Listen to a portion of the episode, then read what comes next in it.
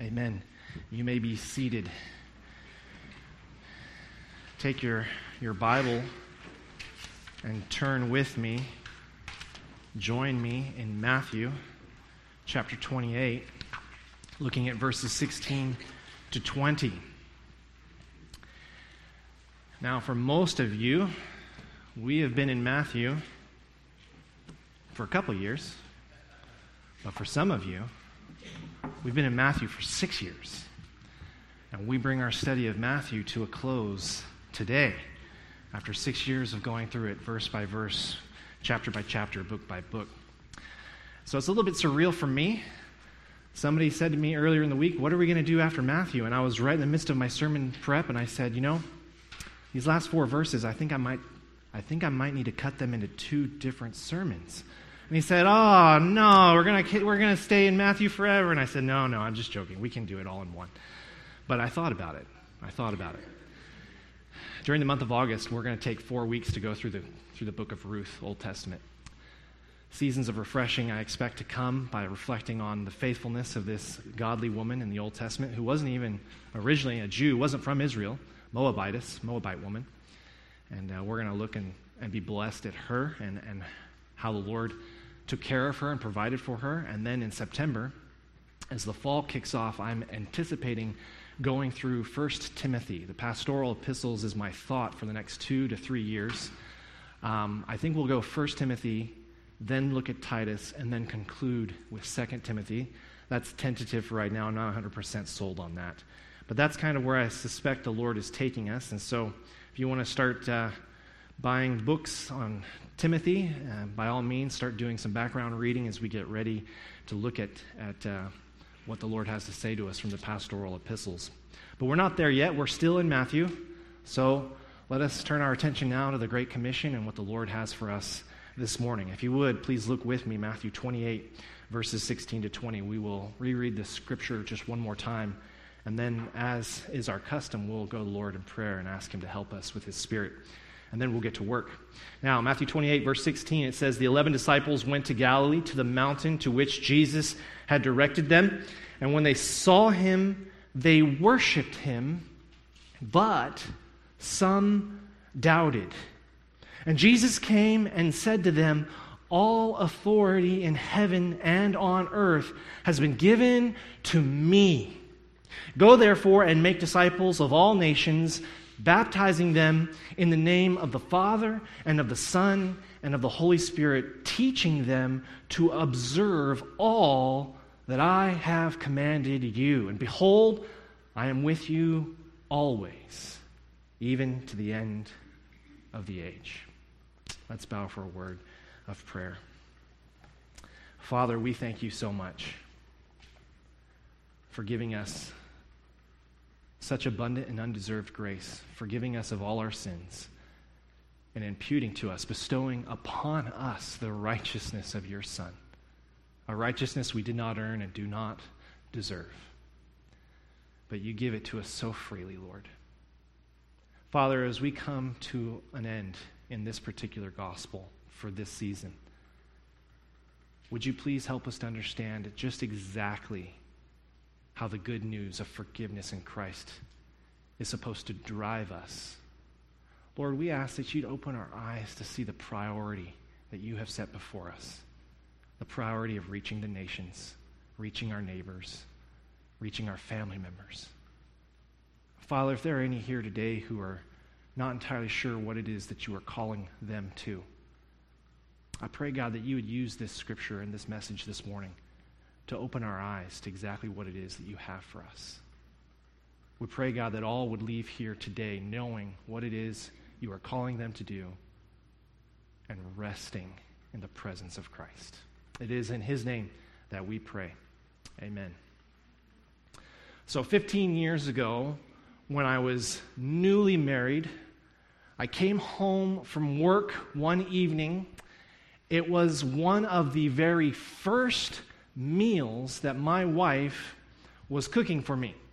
That first home-cooked meal, one of those very first home-cooked meals, and I was excited to try some of her cooking. There was something just sort of quaint as a young man coming home and saying, hey, I am going to go home tonight, and I don't have to work or do anything or spend any money or anything. My wife is going to have a meal ready for me. And so I came home, and there on the table was waiting for me a nice, warm, just inviting chicken dish, but it had a peculiar smell.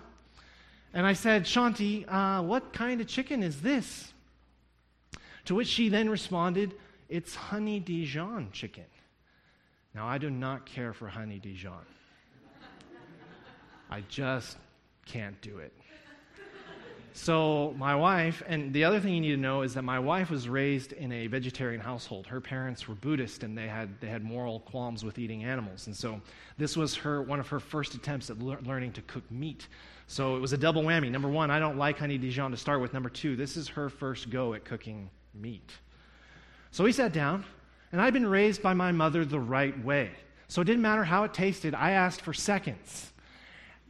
But between you and me, it was not that good. In fact, it was quite atrocious. It was actually disgusting. So I labored through it. I'm eating it, and I'm asking for seconds, and my wife is watching me carefully the whole time, and she's not even eating hers at all. And I get through it, and I'm saying, honey, why aren't you eating? She says, I'm new to eating meat, and my stomach isn't quite ready for it, but I just wanted to sit and watch you and see what you thought of it. So she said, what did you think of it? And in that moment, I knew I had to give an answer, but I was prepared for it because I knew the question was coming, so I had thought up what would technically be a truthful yet clearly misleading statement. So I said to her, honey, that really hit a spot in me. She said, that hit a spot in you? I said, oh yeah, that hit a real spot inside of me. And she kind of laughed because she knew I was trying to skirt the issue. She said, so it was good? And I said, well, yeah, it definitely got to me.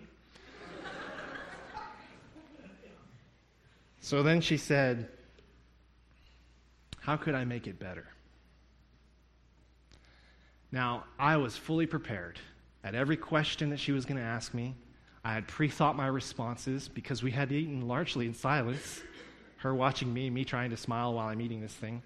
And so I knew the question was coming, and I had thought of my response, and I was ready for it. But when she asked, how could I make it better, that was a question I had not anticipated, so I did not have a pre-thought response ready to go. So the hesitation was clear as day. Which direction do I go here? Do I want to spend the rest of my life eating disgusting honey Dijon mustard chicken? Can I really live that way? Or do I say to my wife, you could improve on this dish by never cooking it ever again? We're newlyweds, so there's some grace there, but I don't know that there's that much grace there, I want to have a pleasant evening. I got to get up and go back to work in the morning. She's got school. And so I'm hesitating between these two decisions. What do I tell her? Do I tell her, yes, don't ever cook it again? Or do I tell her, this was really bad? You could improve it by doing this and this and this and some other things that really probably wouldn't have made it any better. I'm hesitating. Now, in that moment of hesitation, in that moment of indecision, I am doubting what the right course of action should be. I'm experiencing doubt. Now, my wife and I, she knows I'm sharing this sermon illustration this morning. She's a fantastic cook. Let me put your minds at ease. Shanti is an amazing cook, and she is really, really gifted in the kitchen. But that first attempt, she will freely admit, will live forever in infamy. And so we have since moved beyond that.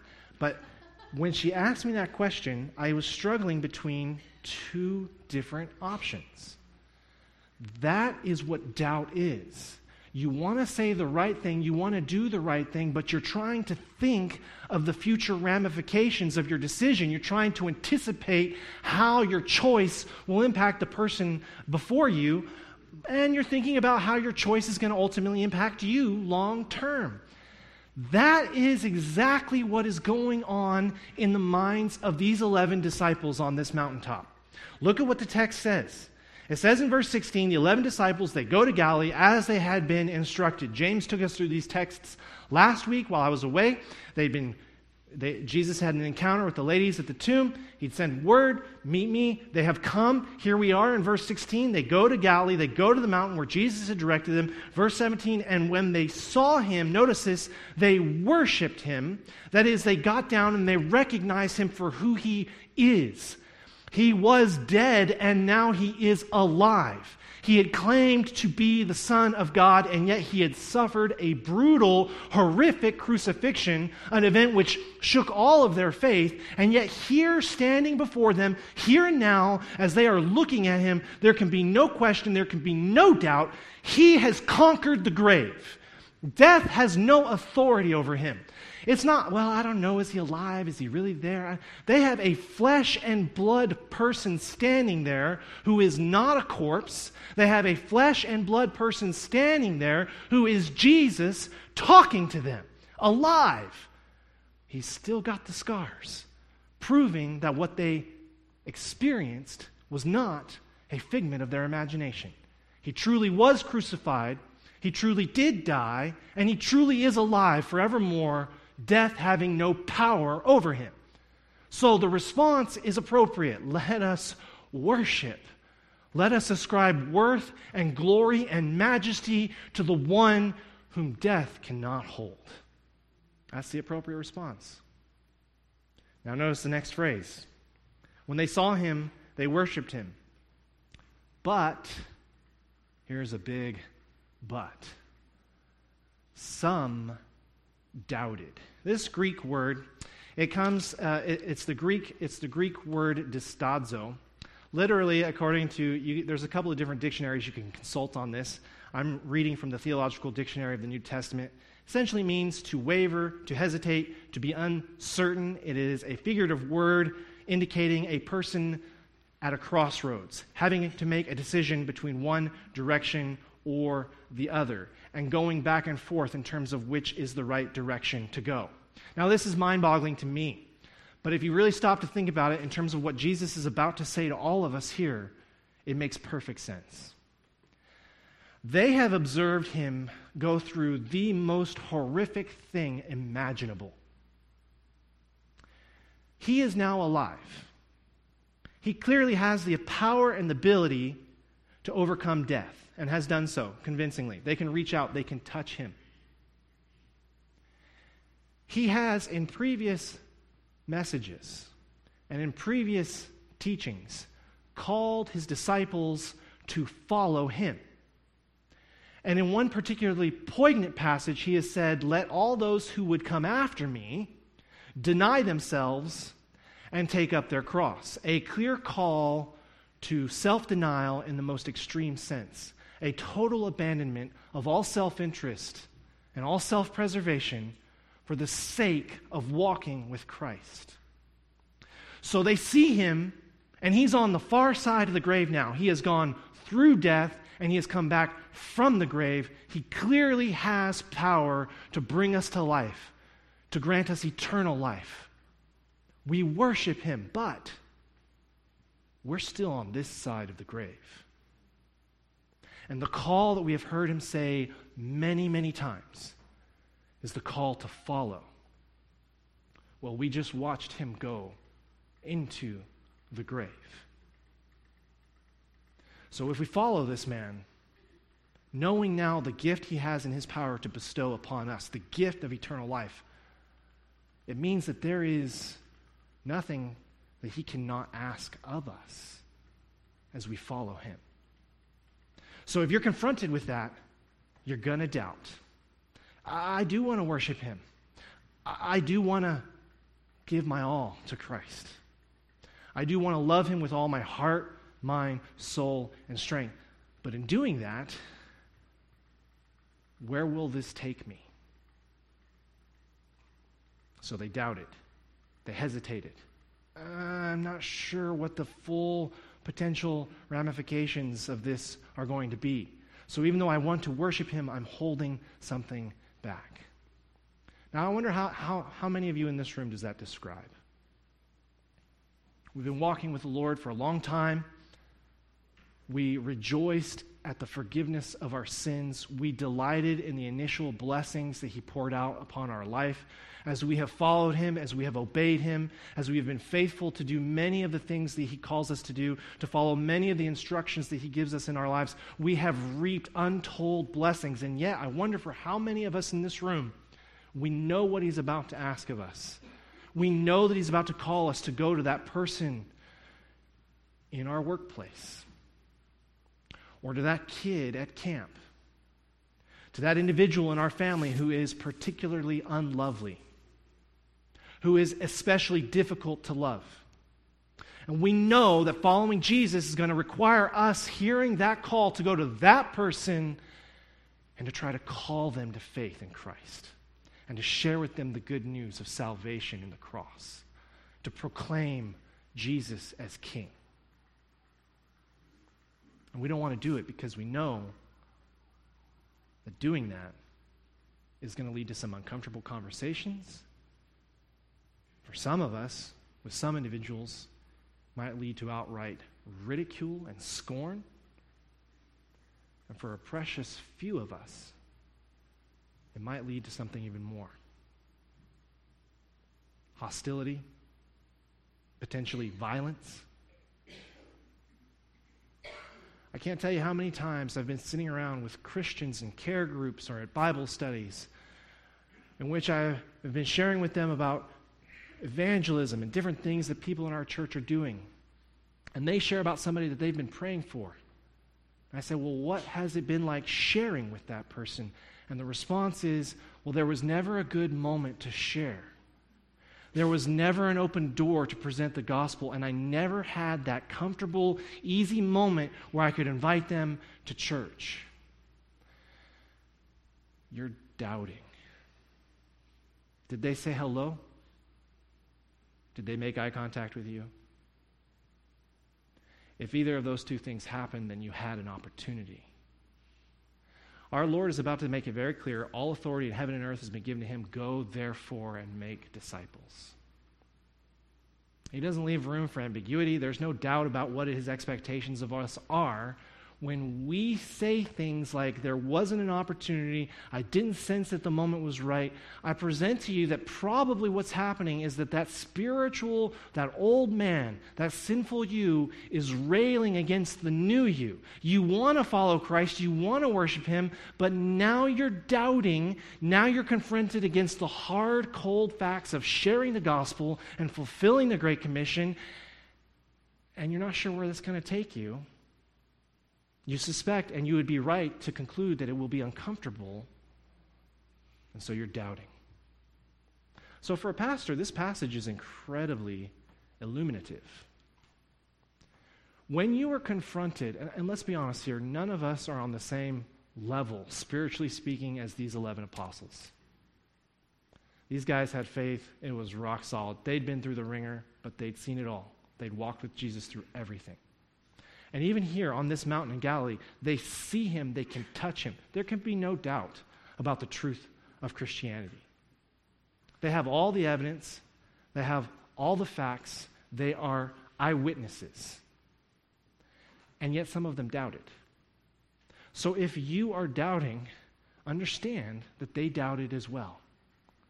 You're in special company, which is to say that every Christian everywhere has had these doubts.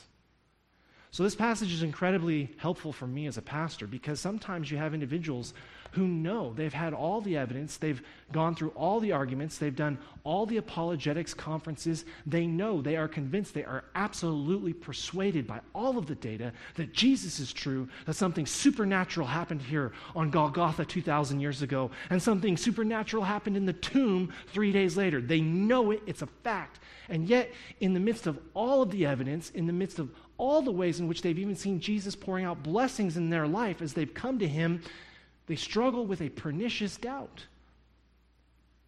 They come to me sometimes, some of you, I'm still struggling with doubts. What do I do?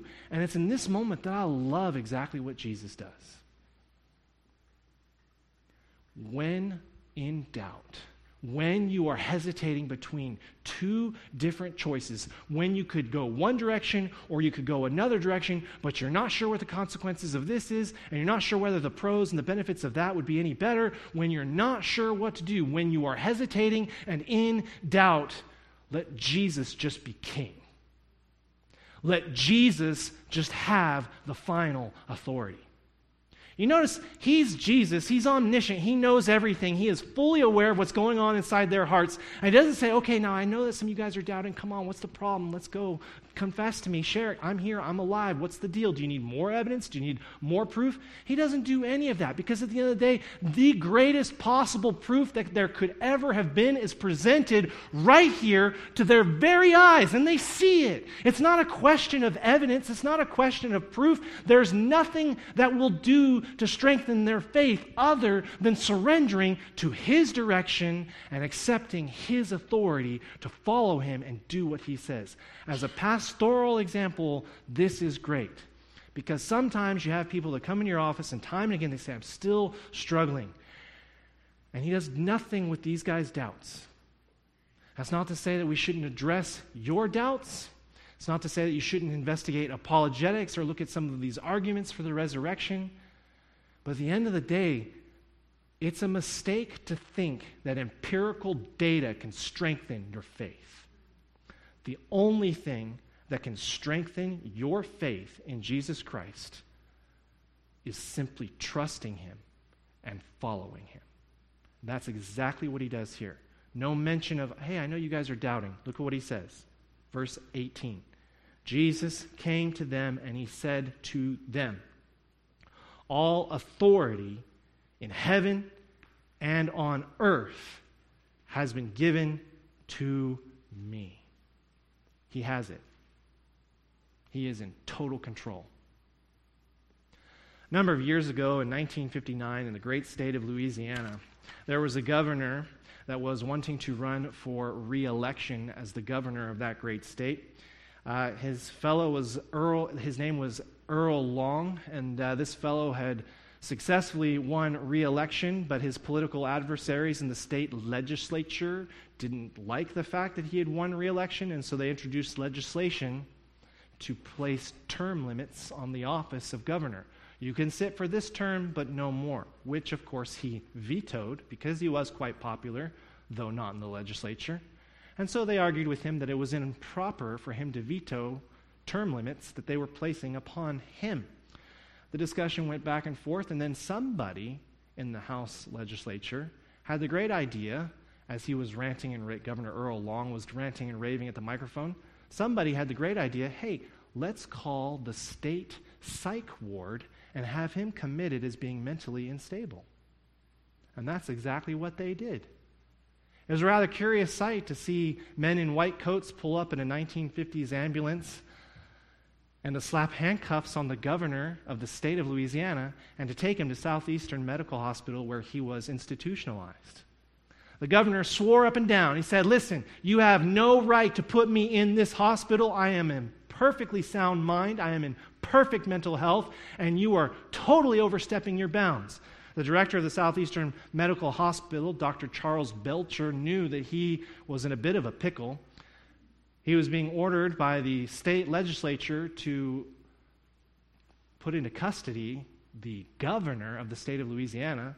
This was a state hospital receiving state funds to operate, so he thought he better get some advice. So he called the director of state hospitals, an appointee of Governor Earl Long's, a fellow by the name of Dr. Jesse Bankston, who happened to come from the opposite political party as that of the governor. And he said, Dr. Bankston, should I continue to hold the governor in the hospital? And Dr. Bankston said, yes, you should. He's clearly insane. He's a Democrat. Governor Earl Long in the psych ward said, let me out. They said, no, we won't. He said, what are my rights? You don't really have any rights, but you can make a phone call. He said, give me a phone. So he called his staff, said, do I have the power to order Dr. Charles Belcher, the director of Southeastern Medical Hospital, to release me from this hospital? To which his staff said, no, technically your authority does not supersede medical authority. He said, can I fire him? He said, no, you can't do that. He said, what about the director of state hospitals, Dr. Jesse Bankston? Can I fire him? Yeah, oh yeah, you can fire him. Okay, he's fired. Who can we replace him with? Technically, it doesn't matter. It's a state appointee. You can put anybody in charge. You're in charge, he said to his aide on the phone.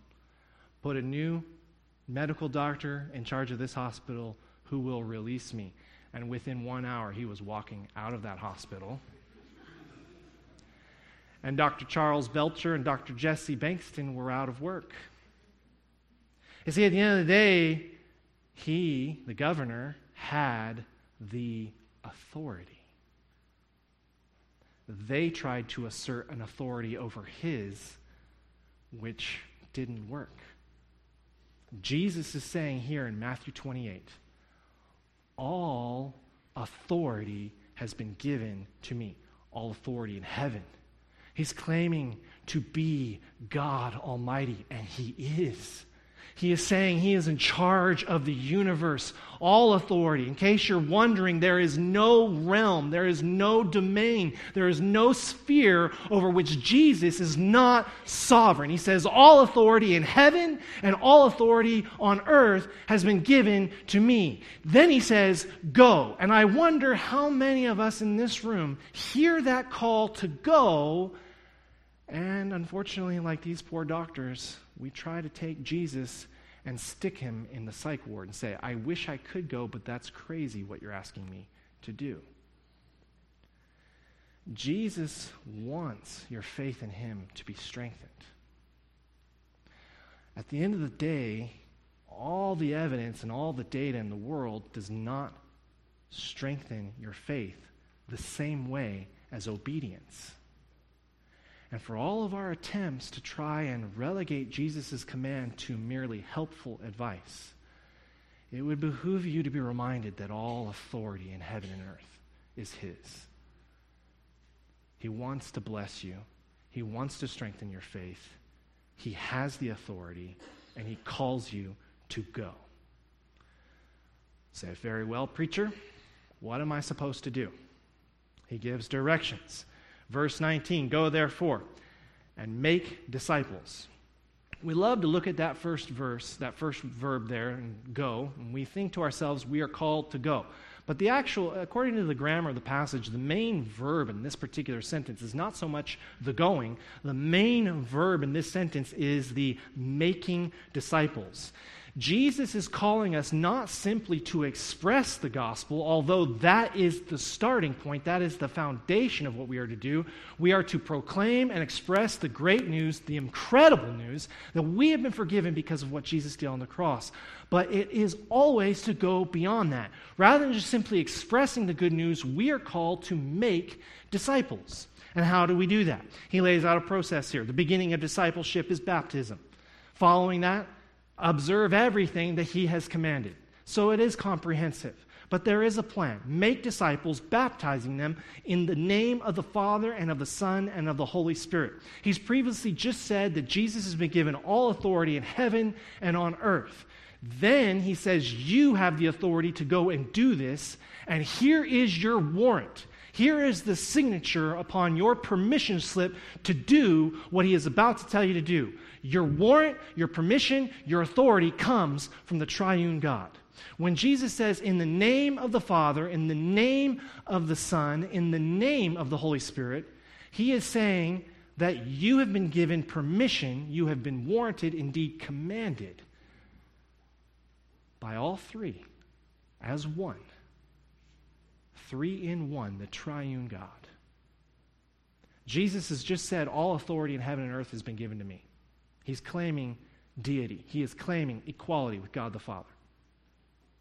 He is saying he has the authority to order you what to do.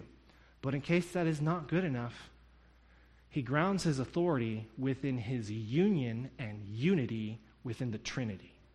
All three persons within the singular Godhead are giving us permission and authority to go and make disciples. Make disciples, baptizing them.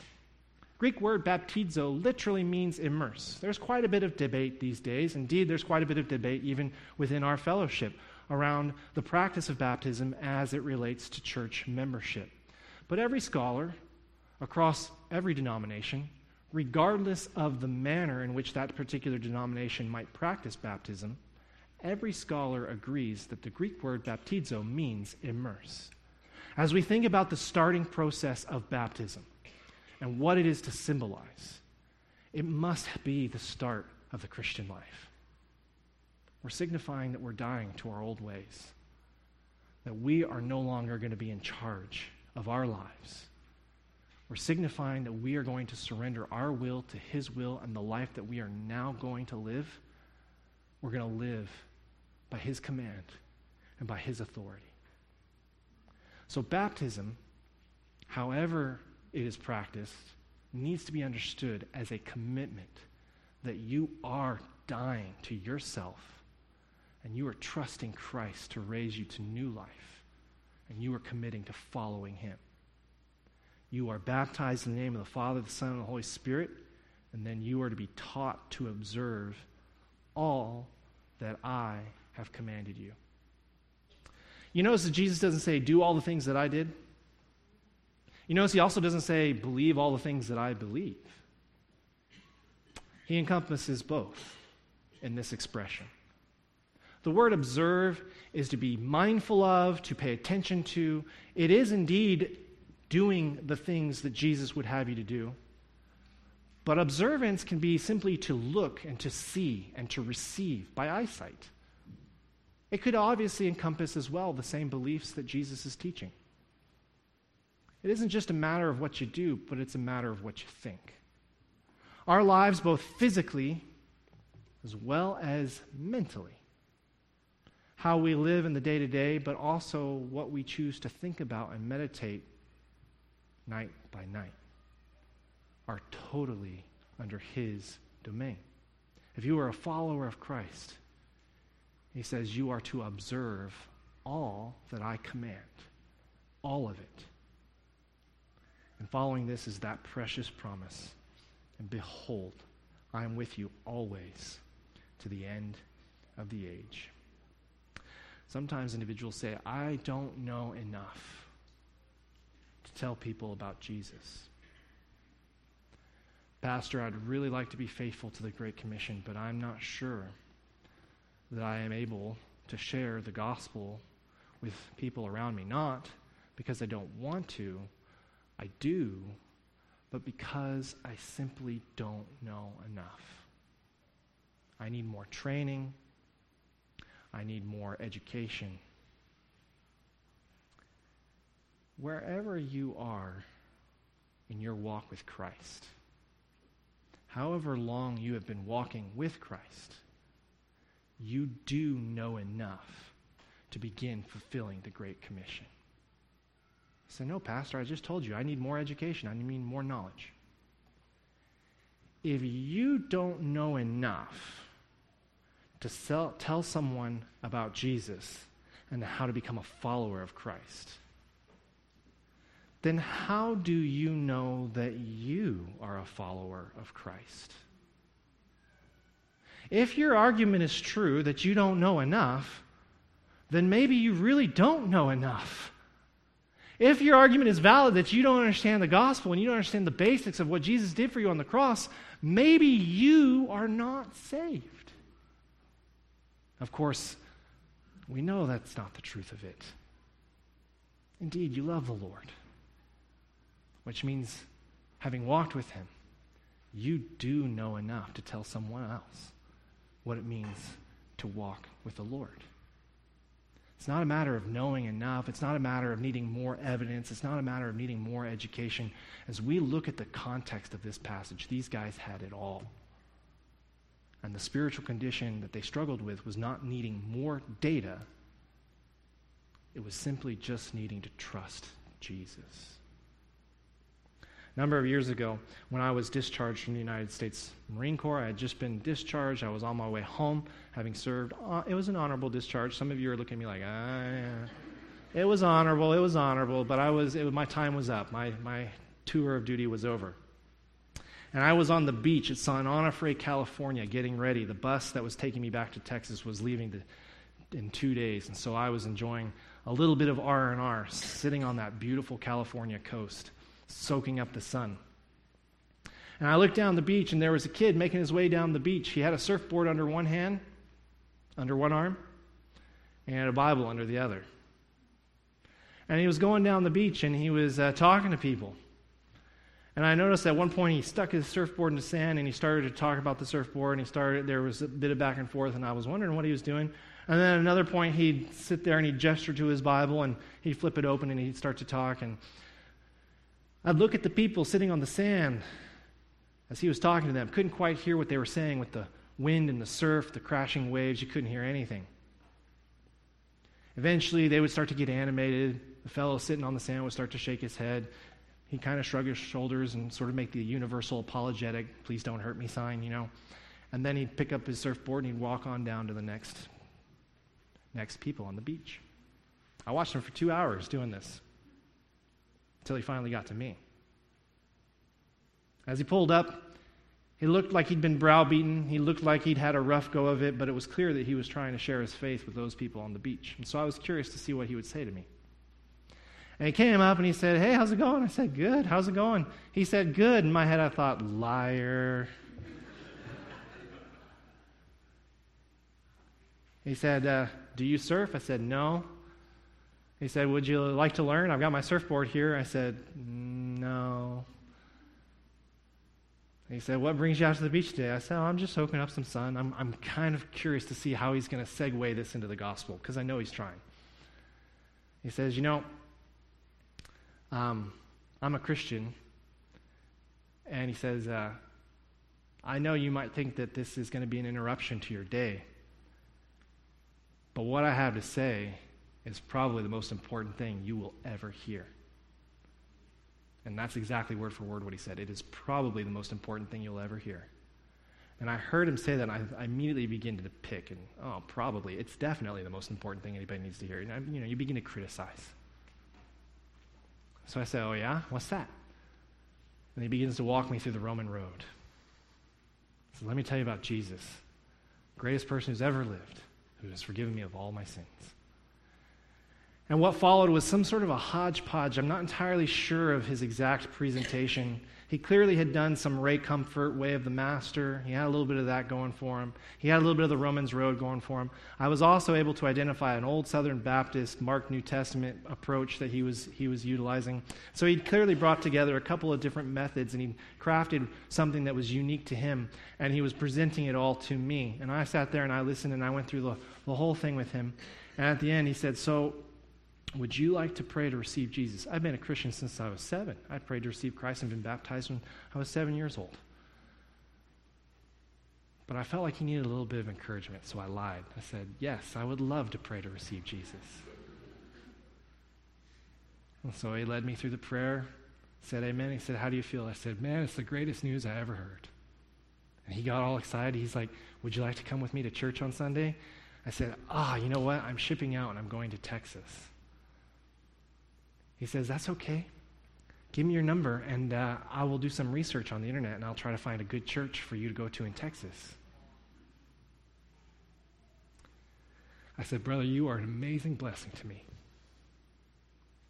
I said, I got to confess something to you. He says, what's that? I said, well, he says, let me guess. You're a Christian pretending to be an unbeliever just to encourage me, aren't you? And I say, yeah, I am, actually. That's amazing. How did you know that? He says, you're the 5th Christian I've witnessed to this morning on this beach. And he didn't mean that in any kind of a critical or negative way. But when he said it, the Spirit of God convicted me. You mean to tell me there are 6 of us brothers on this beach? And there's only one of us that has the courage to get up and tell other people about Jesus. I didn't say that to him because I was afraid he'd make me get up and go start telling people about Jesus. So I just kind of put that in the back of my mind, but the Lord started to work in my heart. He and I traded phone numbers. We're still friends to this day, and he is still very active in telling people about the Lord. He's encountered all kinds of craziness on the beach of California. If you know anything about California, you can imagine. It's not exactly the most spiritually receptive place on earth. But nowhere is, really. And he's got all kinds of stories of ways in which he has seen the Lord work miraculously. He's got stories of times in which he was convinced he was going to get beaten up by drunken surfers. He's got stories of times in which he was invited back to crack houses with people who wanted him to share his cockamamie story with other drug addicts. He's got stories of people coming to faith. He's got stories of people getting saved. This is in 2004, and since 2004, he has personally witnessed to and seen come to legitimate saving faith over 30 individuals on the beaches of California. I asked him one time, how many people have said no? He said, thousands, maybe even tens of thousands. I said, doesn't that ever make you want to stop? He said, I always want to stop every day. But then you get that one. He said, it's the sweetest thing you've ever known. He said to me, Josh, you know in Matthew 28? I said, yeah. It says the very last verse in the book. Behold, I am with you always to the end of the age. He says, there is no more sure and absolute experience of the presence of the Lord in your life than that moment when he was blessed to choose you to bring someone else to salvation. He said it's like sunshine after a long winter. And that particularly resonated to me living here in Kamloops and him living there in California. I'm not sure what he means by winter, but I know what it means. We want Jesus in our life. We want to know that he's with us. We want to know that he is present. We want our faith in him to be strengthened. And yet, too often we want to do things our way. We want to go down our own path. If you really want to be with the Lord and be close to him, my prayer for you is that you would follow him into a daily discipline of personal evangelism. I pray he is working in your heart today to bring about that conviction.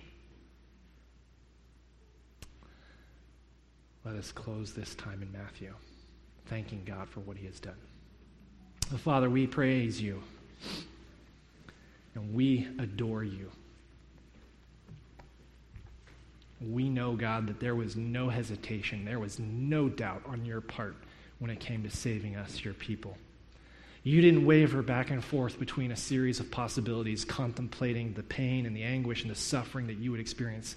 When it came time to saving your people, there was not a doubt in your mind. There was not a hesitation on your part. You came, you saved, and in the fullness of time, you brought us into your family. And we praise you and we thank you for that. God, as we come to this end of this particular gospel, as we have spent so many years now, Lord, thinking about and reflecting on what you say to us in your word, I pray, God, that you would convict us, that as we have received this amazing grace, we would feel constrained, we would have to share it with others.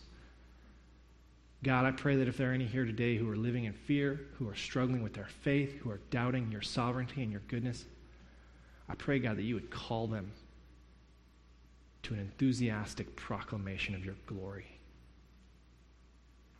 We ask that you would do that in our hearts this morning. It's in Christ's name that we pray. Amen.